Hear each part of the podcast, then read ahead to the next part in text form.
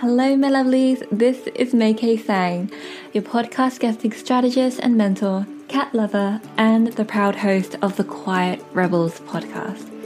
This is the place for experts on the rise who are finally ready to stop playing small and to start showing up as the leader they've always been. And contrary to what you might think, you don't have to be the loudest person in the room in order to be heard. You've always been the type to see things differently, and you've always chosen another pathway if the one laid out in front of you just doesn't align with your way of life. You're not alone in this. So, to help you on your journey, I'm bringing conscious conversations to the table with myself and guest experts who will help you with the inner work that needs to be done in order to make a positive impact on the world with what you do. I see you and now it's time to hear you, my friend. So please welcome to the Quiet Rebellion.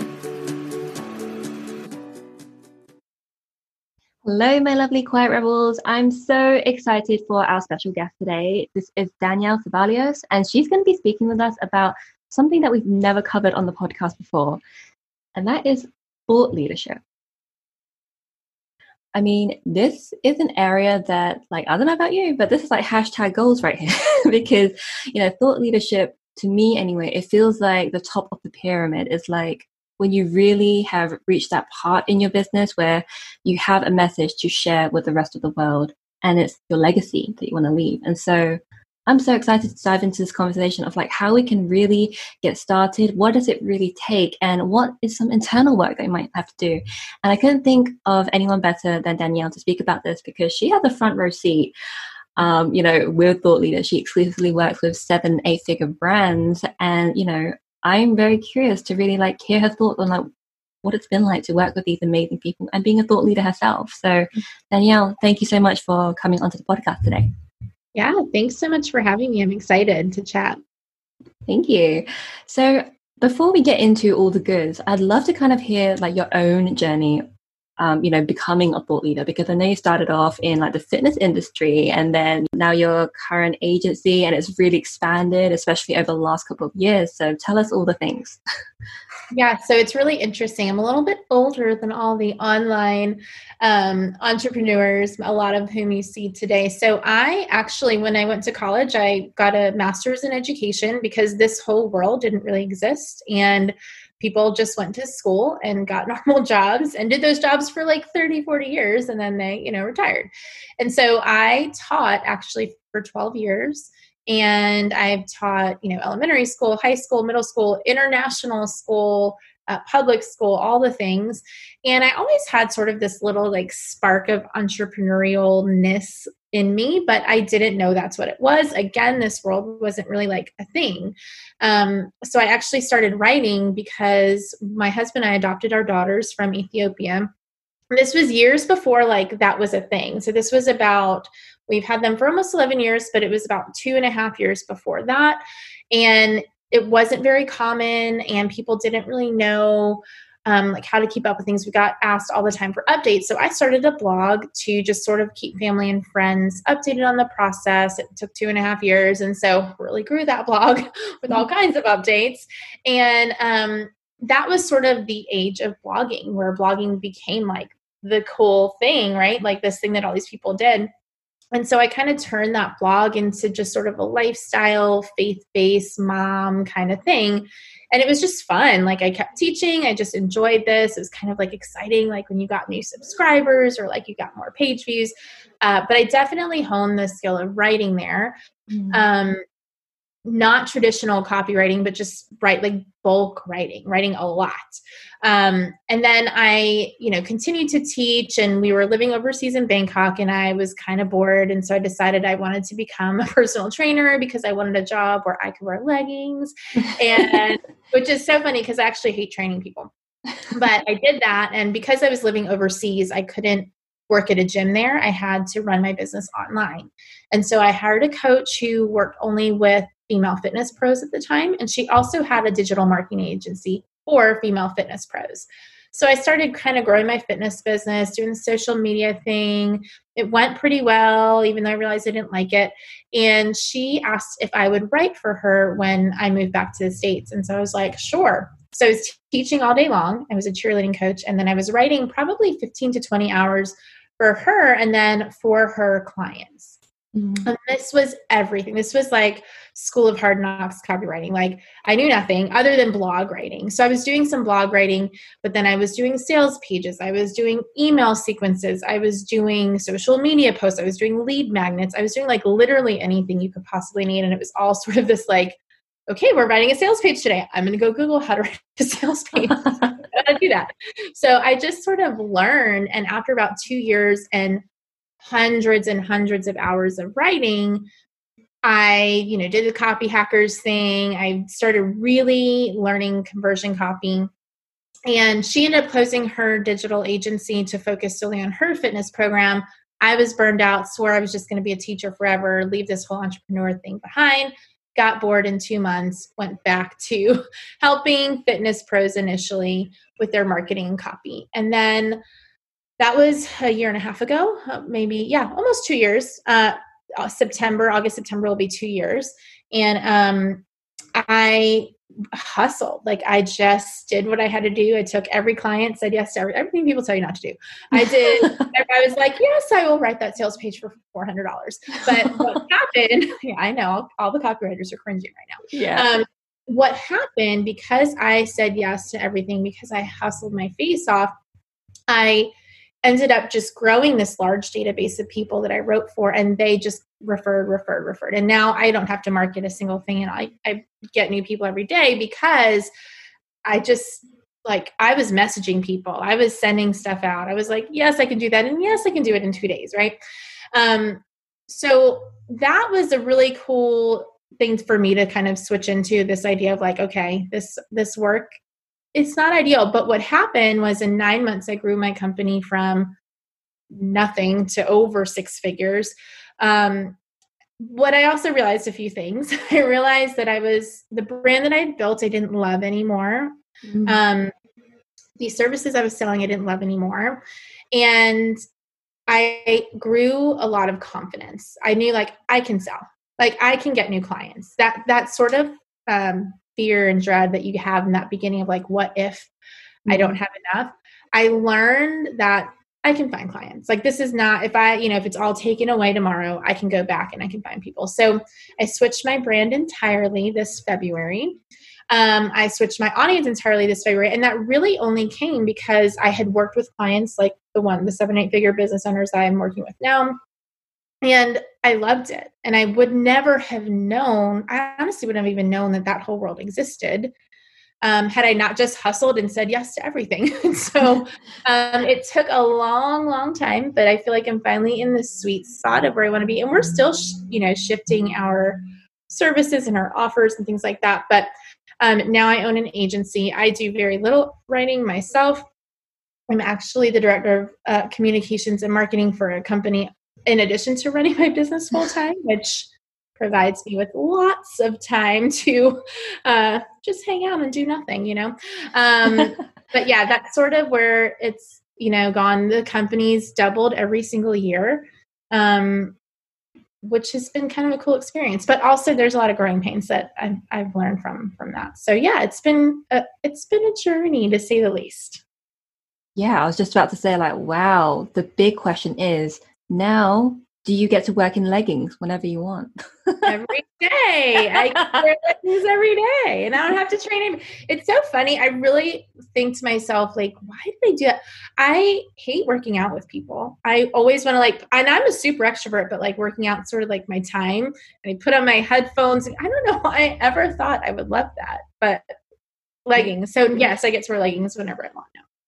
Sweet. Well, you know, the goals have been met. Who cares about money? I get like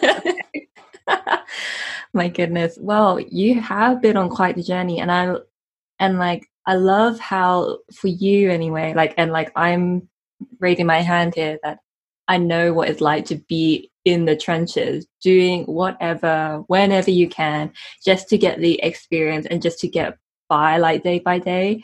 And, you know, because you've gone through that much hard work, you know, you know that you can basically bounce back from anything. Like you said, it's like, if it were to all go away tomorrow, you're still here and you actually made all of that happen. So that's pretty awesome. Yeah, and that's a really hard thing. That was super hard for me. You know, I, like I said, I grew up in a world where this whole online entrepreneur thing didn't exist. I was a teacher. A teacher, teaching is a very stable job. I was a special ed teacher. Like, literally, I could get a job anywhere, anytime, because there's a massive shortage of special ed teachers basically across the world. So it's this super stable, consistent thing, you know, with benefits and summers off and all the things.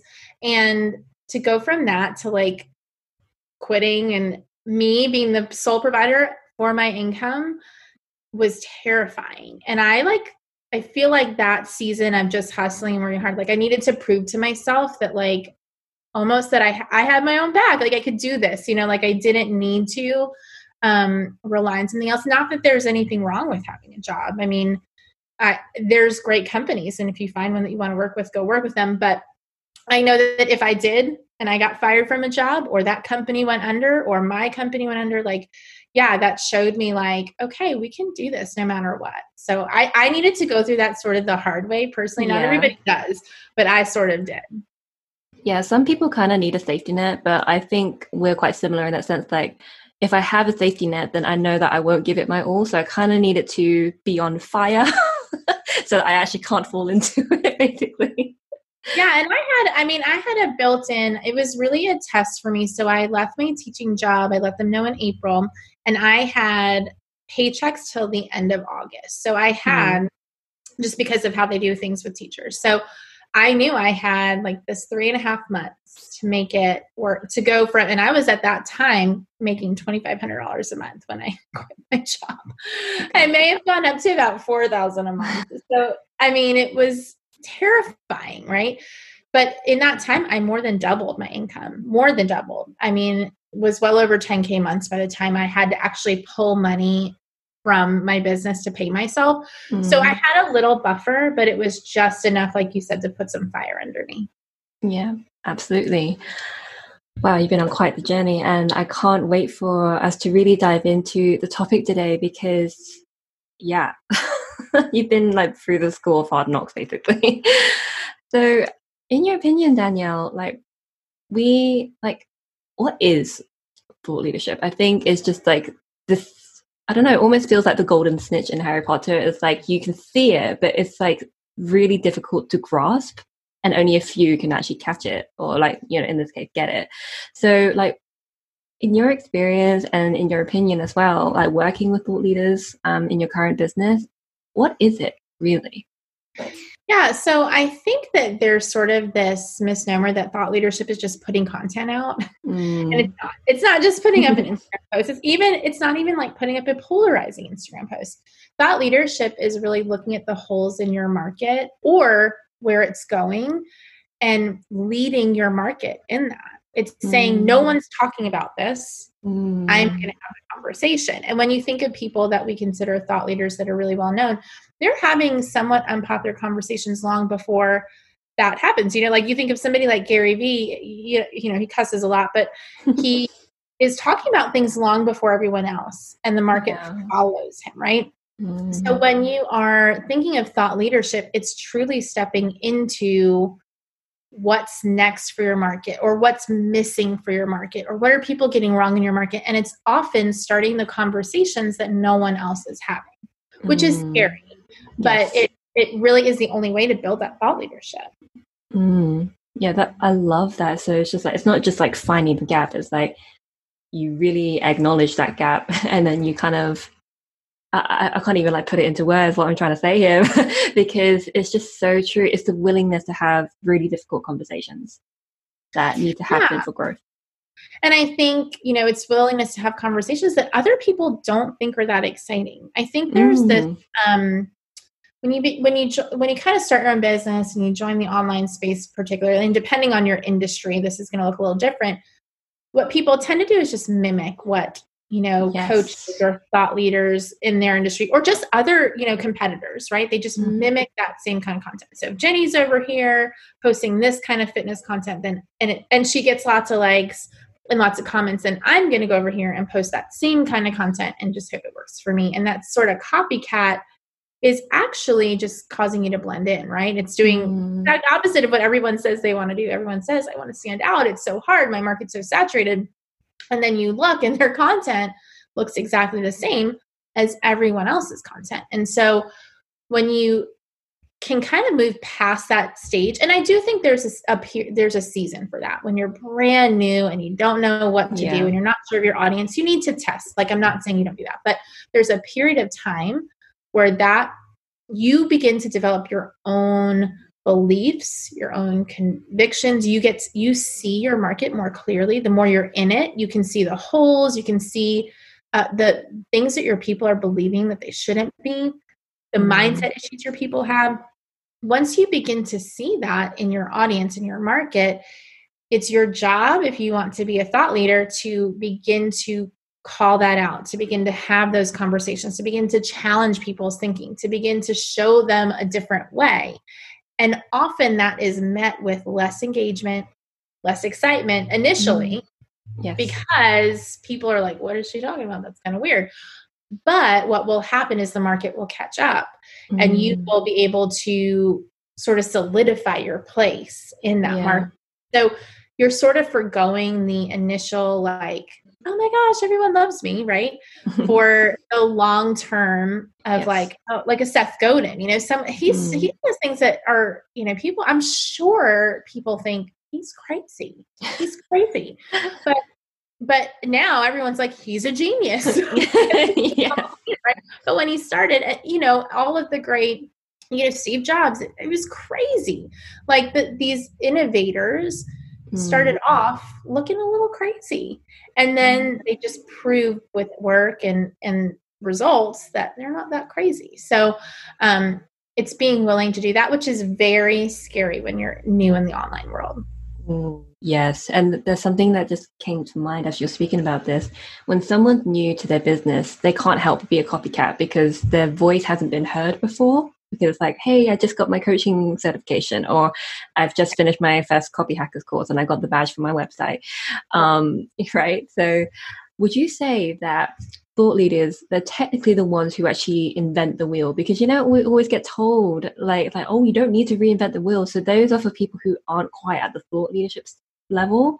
Mm-hmm. but thought leaders the thought leaders they are actually the ones crafting that wheel from scratch. Would you say that that's yeah. the right analogy for that yeah, I think that's definitely part of that 100%. I think you might be inventing the wheel or you might be inventing the hoverboard that's totally different from the wheel, right? Like you are out of that lane and you're moving into an entirely different lane. But yes, I think they're the ones who go ahead and and the problem is leadership means by definition going ahead. It means mm you're the one in front of everyone, which is scary. Like when you think, you know, you're you're going on some hike up some mountain to be the first one to do it it's a lot scarier than being the fifth person who's watched four people go before you right? Yeah. So it takes this level of courage to do that um, because as we know every inventor who invented everything anything is really you know he, they were trying stuff that everybody thought would never work you know and everyone thought that's ridiculous. Like why would you even consider that and so it's it's being willing to step in front and say well but i still believe this. And that only comes like you said that only comes when you've really you know fine tuned your own voice when you really understand your market when you really understand the, the competitors in your market and you really understand the problems in your market and you really understand the needs of your people and then the desires of your people. Like where do they want to go and what are the things they're saying are needs? And what do you actually know to be true about their needs? Because mm-hmm. often you know we say oh i want you know i want to build this 10 million dollar company. And they're saying well all i need is a funnel. That's not their need. It's, i mean that will get them nowhere. That'll get them to depression and stress and overwhelm real quick right? Mm-hmm. because that won't work So what you have to do is say, you want to get to $10 million. There's 12 steps in between. Let's walk you through them because this is not going to do it for you. So I think that that comes with time and that comes with testing and that comes with putting yourself out there, like being willing to put out content and have people say, that's stupid. Mm-hmm. Or have people say nothing, which is sometimes worse, I think, than getting yeah. stupid. You know, just have it be like crickets. Um, because as you carve out that path, remember, no one's gone before you. You also have to be willing to make mistakes because if no one's gone before you, you're going to screw up. Like, and people might see it because you don't have a template. You're not walking on a path someone's walked before. So it's a really difficult uh, thing for people who are really, you know, perfectionistic and really, you know, type A. Every detail has to be exactly right before it goes because there you don't know what perfect looks like, right? Like there is mm. no example. That's a really hard pill to swallow for a lot of like super high achievers. Mm. Is that there is no path carved out. So how do I know if I'm doing it right? Mm. You don't. It up. So, yeah, you don't. Which is, which is, you know, some personality types do great with that, and some really struggle. So just kind of knowing yourself and where you fall in that spectrum, I think. Absolutely. And so on that note, um, so we just kind of pretty much ruled out the perfectionists that aren't willing to change, basically. So who would you say that thought leadership like for that role that status even like who is it actually for and who is it not for because it's kind of like how not not everyone is built to be an entrepreneur some people are built to you know want to have a career in an already existing company as opposed to creating their own so and it I believe it really applies to thought leadership as well. Not everyone is meant to be a leader. Some people are just generally meant to be followers, and that is okay. They're happy that way too. So in your opinion, like who do you think thought leadership should be for, and like who should really strive to be one? Um, I think that you really have to assess your goals. So, if you are an entrepreneur and your biggest goal is to bring home 250K so you can live a nice, comfortable life and just have money, be able to give some money away, run your company, enjoy your lifestyle, that's pretty doable while being relatively unknown. I mean, really and truly, you can grow that level of business without building this extreme thought leadership. If you're good at what you do, right? If you have the mm-hmm. skills to do what you're doing and selling it, you'll be fine. If you're someone who's looking to be the next Oprah, or you want to build a brand that is known worldwide, um, then you're going to need to step into some thought leadership because you cannot build the mass that you need to build that type of brand if you are just like everyone else. It's yeah. just not, you can't be Pepsi or Coke mm-hmm. if you're hmm. just like every other like knockoff brand, right? Like you have to be the one who's setting it up differently. So I think your goals, you know, depending on what your goals are, and there is no right or wrong. I think we have this idea everyone should want to build this $10 million company. You don't have to. Like, it's what do you want for your life? And so, what are your goals? I think that you really do need to be someone who is willing to be shot down um, because mm. you will. You will get shot down. Uh, people will not always agree with your what you say. So if you're someone who really um, needs the approval of your market and your audience, this is probably not a role for you uh, because you will get some of that, but you will definitely get the opposite. Mm. Um, I also think, and I, you know, I'd love to think everyone is here, but it's really for people who are critical thinkers. It's people who are visionaries. It's for people who really are able to see the big picture, see the vision clearly with that's brand new. So not necessarily, you know, like we can all kind of think, okay, I'm starting out my business and I want to run a million dollar company that's a that's a pretty general vision that everybody knows somebody who's done that and it's really not this revolutionary thing but when you think about changing something bringing something into existence that doesn't exist already except for in your brain that is a special type of visionary i think mm-hmm. and i mm-hmm. do believe that if if that's you if you have this thing in your mind and you're too scared to say it to somebody because it does sound a little nuts then you're probably a visionary thought leader and you probably need to start sharing that and start unraveling it and start writing things down and start you know dropping some seeds.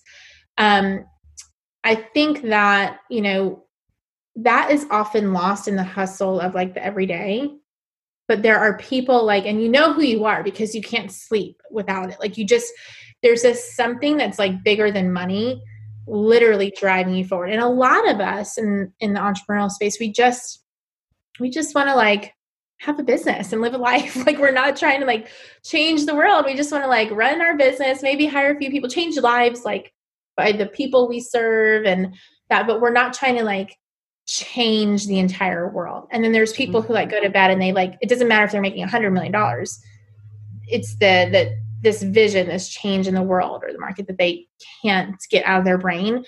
Um, I think that is definitely those are those are your thought leaders. Yeah. Um, and I think anyone who's got expertise in a way that is missing in their market, mm. we all know what I mean because there's a lot of people in every market who have no expertise and they are sharing a bunch of junk. And if you are that person you know, maybe you've come from a corporate background and you led massive sales teams, or you were the VP of your department, or you built a company from like zero to two, five, ten million dollars, and you see these new coaches online saying, you know, use Instagram and leave 20 comments a day, like that's your best growth strategy. You know better. Like you know inside that there's there's pieces missing. like there's education that people need that they're not getting in your market and so there's that level of thought leadership too. There's the kind that are just changing the future. And then there's these like little micro thought leaders that are saying like, hold up everyone. like you need you need this information. This is wrong or this is, you know, not right. So I think that there's levels of that. I think most people who have expertise, most people who have you know experience can step into that little mini level of thought leadership but then there will mm-hmm. be those big visionaries who just blow it out of the water and it's okay to not be that. We can't have the whole world be that either because we'd all be going nuts right? So there's levels of it and then there's people again like you might just say listen i literally just want to have like a cake shop around the corner and i'm not trying to be the cake boss. I just want to like sell some cakes and like be happy then that's fine too. Mm, I love how you've like broken it down into like different types of thought leaders because it can just seem like it's like one encompassing thing. But uh, when you're saying the word expert, I was like, oh, okay, I really feel like I need to ask you this question.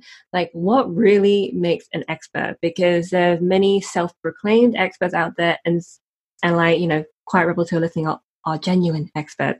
But I just love to hear from you kind of like what really does make you an expert because I know that there's so many people who they just don't see how incredible they are in what they do. And there are some who it's like it's the opposite. There's imposter complex, you know, where you feel like you're not good enough, right? But there's also, I'm not sure if you heard of this before, it's called the Dunning Kruger effect. And it's the opposite. It's where somebody actually has a lot of confidence, even though they've got literally nothing to back it up. And though there are some, yeah, there's a lot of that kind. So I'm just kind of like, you know, for you, Danielle, like how can how can people just like feel very self assured in themselves like they are genuine experts who can really help people versus the other the other yeah. yeah, I think there's a couple of things to consider. Um, I think one of the biggest reasons people don't consider themselves an expert is maybe because they don't have extensive experience in what they're doing, but they have significant experience in another field. So, mm. um, when I was doing conversion copy, I used to think like, well, I just did, you know, writing for this agency. I did a lot. I studied. I did the training, but I realized I taught in a very rough school. I spent years years learning how to understand the psychology of teaching so that I could get kids to do stuff, right? Like mm. my whole job all day was basically selling things that these kids did not want. They needed, I don't know, that's debatable in our education system, but they definitely didn't want it. And I had to learn them, learn this content, and learn how to get them to want this content. So I was selling for 12 years. Mm-hmm. I was getting kids to do hard things for 12 years. How much easier is it to then convert that into a sales page where people actually want what you're selling, where they have a need? I was selling all of this time and didn't realize it. I was studying human psychology. I mean, I have a degree in psychology, but like I spent 12 years understanding what motivates kids to take action. What is writing sales copy? It's understanding what will get people to buy, what's going to motivate someone to make a purchase, right? It's mm. the same mm. psychology. So if you had asked me, I didn't have a marketing degree, I didn't have, you know, a communications degree, I wasn't an English major. I had teaching experience for all that time. I had a, an undergrad in psychology and a master's in how people learn. So my expertise did not seem obvious. Mm-hmm. It did mm-hmm. not seem like a direct correlation, but it it really impacted how I was able to work. And it was a differentiator. I wasn't like every copywriter. I am not a word nerd. I don't really spend 74 hours over a word, right? I love human behavior. And so I am a people nerd. I'm a psychology nerd. And I will screw up all of your commas and all of your semicolons and probably make a whole bunch of mistakes. Thank God for editors. But um, that is because of my background. And so a lot of times experts don't see themselves as experts because it's not 100% directly related. Mm-hmm. But when you really think about your past experience, what is the heart of what you did? Like, what's at the heart of what you did? And it actually probably is your best gift to your market because it means you're coming at it from a different angle. So, that's one thing your past experience, obviously, trainings, certifications, things like that, those things make you an expert. I would say once you've been in business long enough, your results make you an expert. Yeah. Um, at the end of the day, when I have 25, 30 clients who will say, Danielle is the best copywriter I've worked with, and I'd recommend her to everyone, that's hard to compete with, right? I don't have to say, I'm amazing, everybody come to me. Now I have people saying it for me, right? Yeah. So there there's kind of those levels that you go through and obviously if you can get results for people and you can prove that you have a certain level of expertise. Um, and i do think some of it is just becoming a master. Like you have probably spent lots of time mastering what you do whether that's coaching whether that is copywriting. All those little hours you spend in professional development and personal development I'm not telling you to go out there and, you know, give people a laundry list of your resume, but that is when you look at our world, there are very few people willing to put in the time and effort to master anything. Mm. They want to do something, they want to watch one Tuesday tip from Joanna Wiebe and say, I'm a copywriter because I watched this one video and I'm going to do this one thing. So if you're someone who's there and you are studying and you are learning and you are looking at sales pages and you're opening emails and you're building your swipe files and you're dissecting this email you just got, you're building a level of mastery that 85% of people in your field are not doing.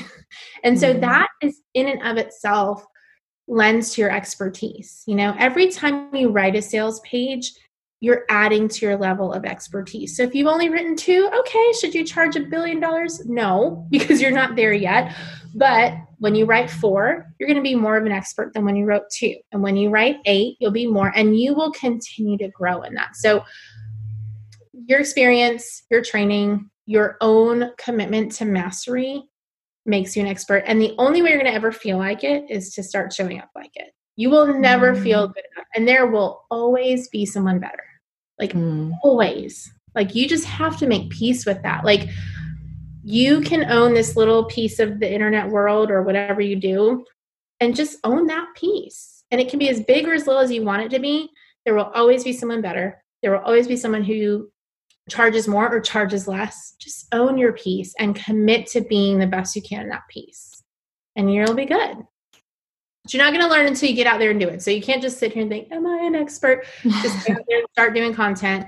Get out there, starting writing blogs on podcasts, sharing what you got to share, and you will develop that voice of the expert by doing. You can't develop that in your brain. You just have mm-hmm. to go out and share it.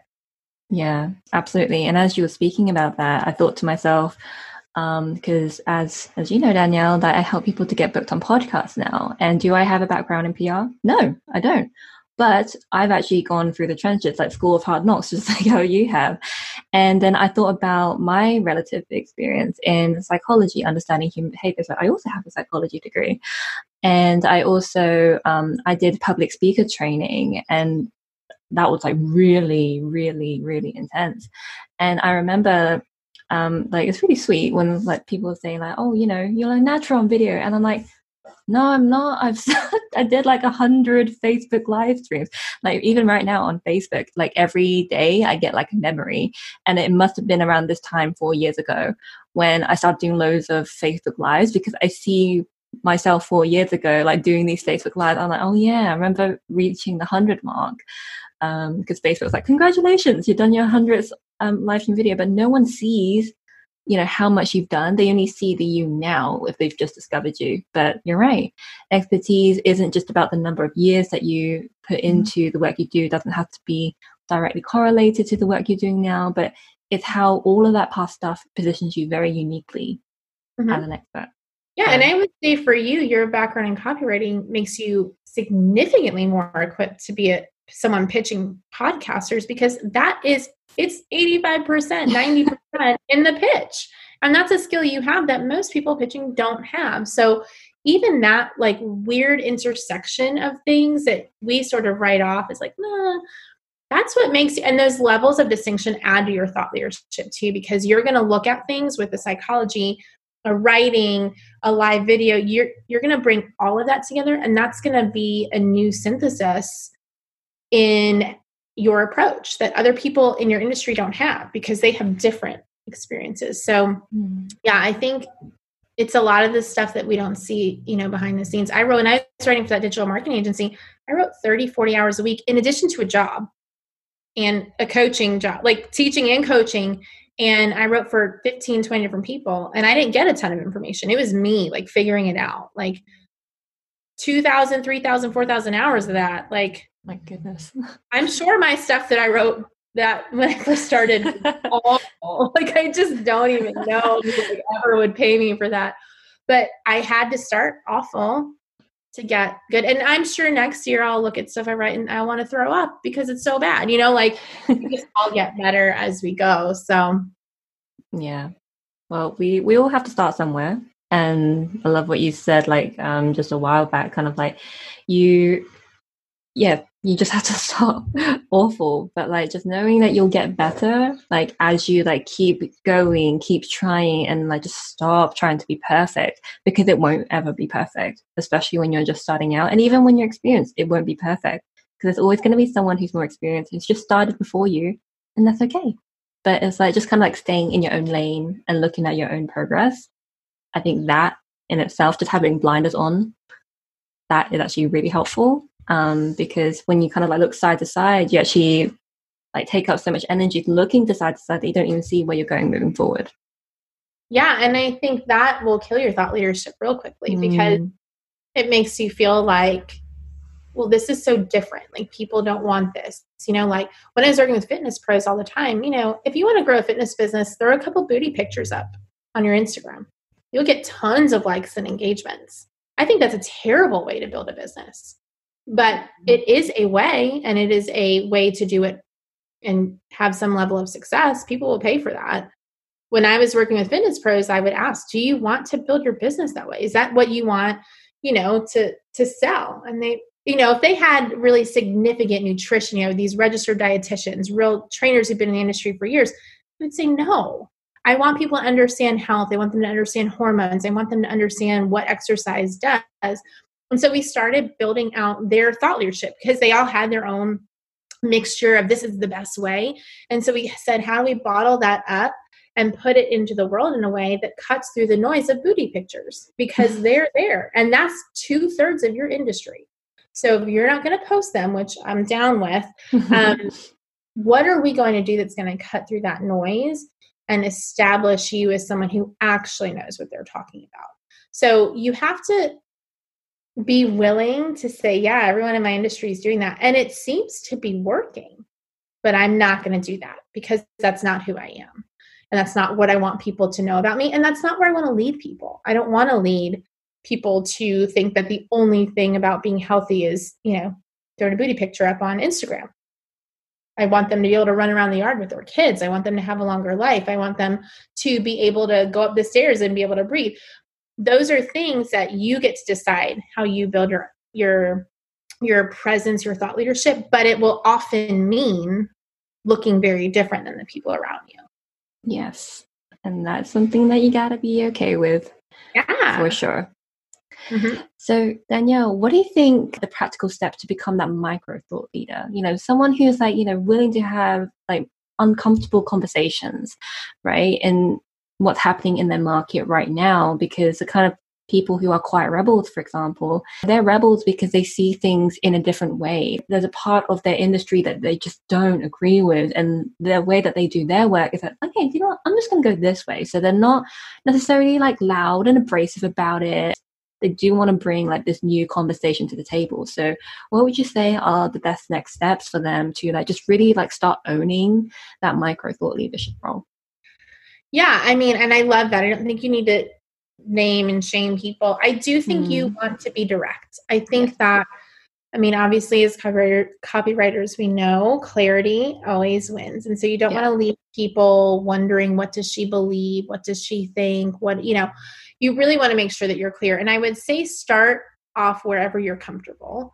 And then I want to challenge you to get a little bit bolder. So, you know, when you look at your market, make a list. Like today after this show, go make a list of maybe five or six things that you see in your market that are being taught that you have a deep belief and conviction about. You just know they're wrong or they're leading people in the wrong direction or they're damaging to people because there's a lot of things going on that actually have long-term damage to people in terms of their mental health in terms of the business that they're building in terms of their physical health if you're in the you know health and weight loss um, so look at your market and figure out what is going on now that is really not good. Then look at the clients you've worked with or the people you've engaged with. When you when they come to you they all tell you they need something right? They you know i want to lose 15 pounds or whatever. I want to build my business to six figures. There's an underlying motivator there. So what is their underlying motivator? Why do they want to lose 15 pounds? Why do they want to build their business there? And then look at and this is kind of tricky and this does require thought but i i guarantee you all probably have this already. Um, when you look at someone who says okay i want to lose 15 pounds say and it's just this random number and you have no idea there's usually something about confidence under there. There's usually something about not feeling worthy how they are or there's something about you know wanting to impress people externally and then you tie it back to the problems in the market well there's all these issues with what we see online in terms of images in terms of um, expectations in terms of quick fad diets quick fixes and this is true in business so you can see the exact same thing for building a six figure or seven figure business, right? Exact same.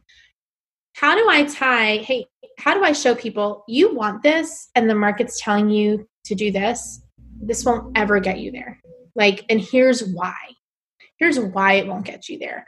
And here's why it's a problem. And then you can start teaching them what will get them there. So you take that underlying belief that they have, you look at the broken market and see why, you know, when you look at most of the markets out there, there's a reason people fall for those things. There's a reason people buy hundred dollar wraps. There's a reason people think that one funnel will make you a million dollars with two, one hour of work in your whole life with no ads.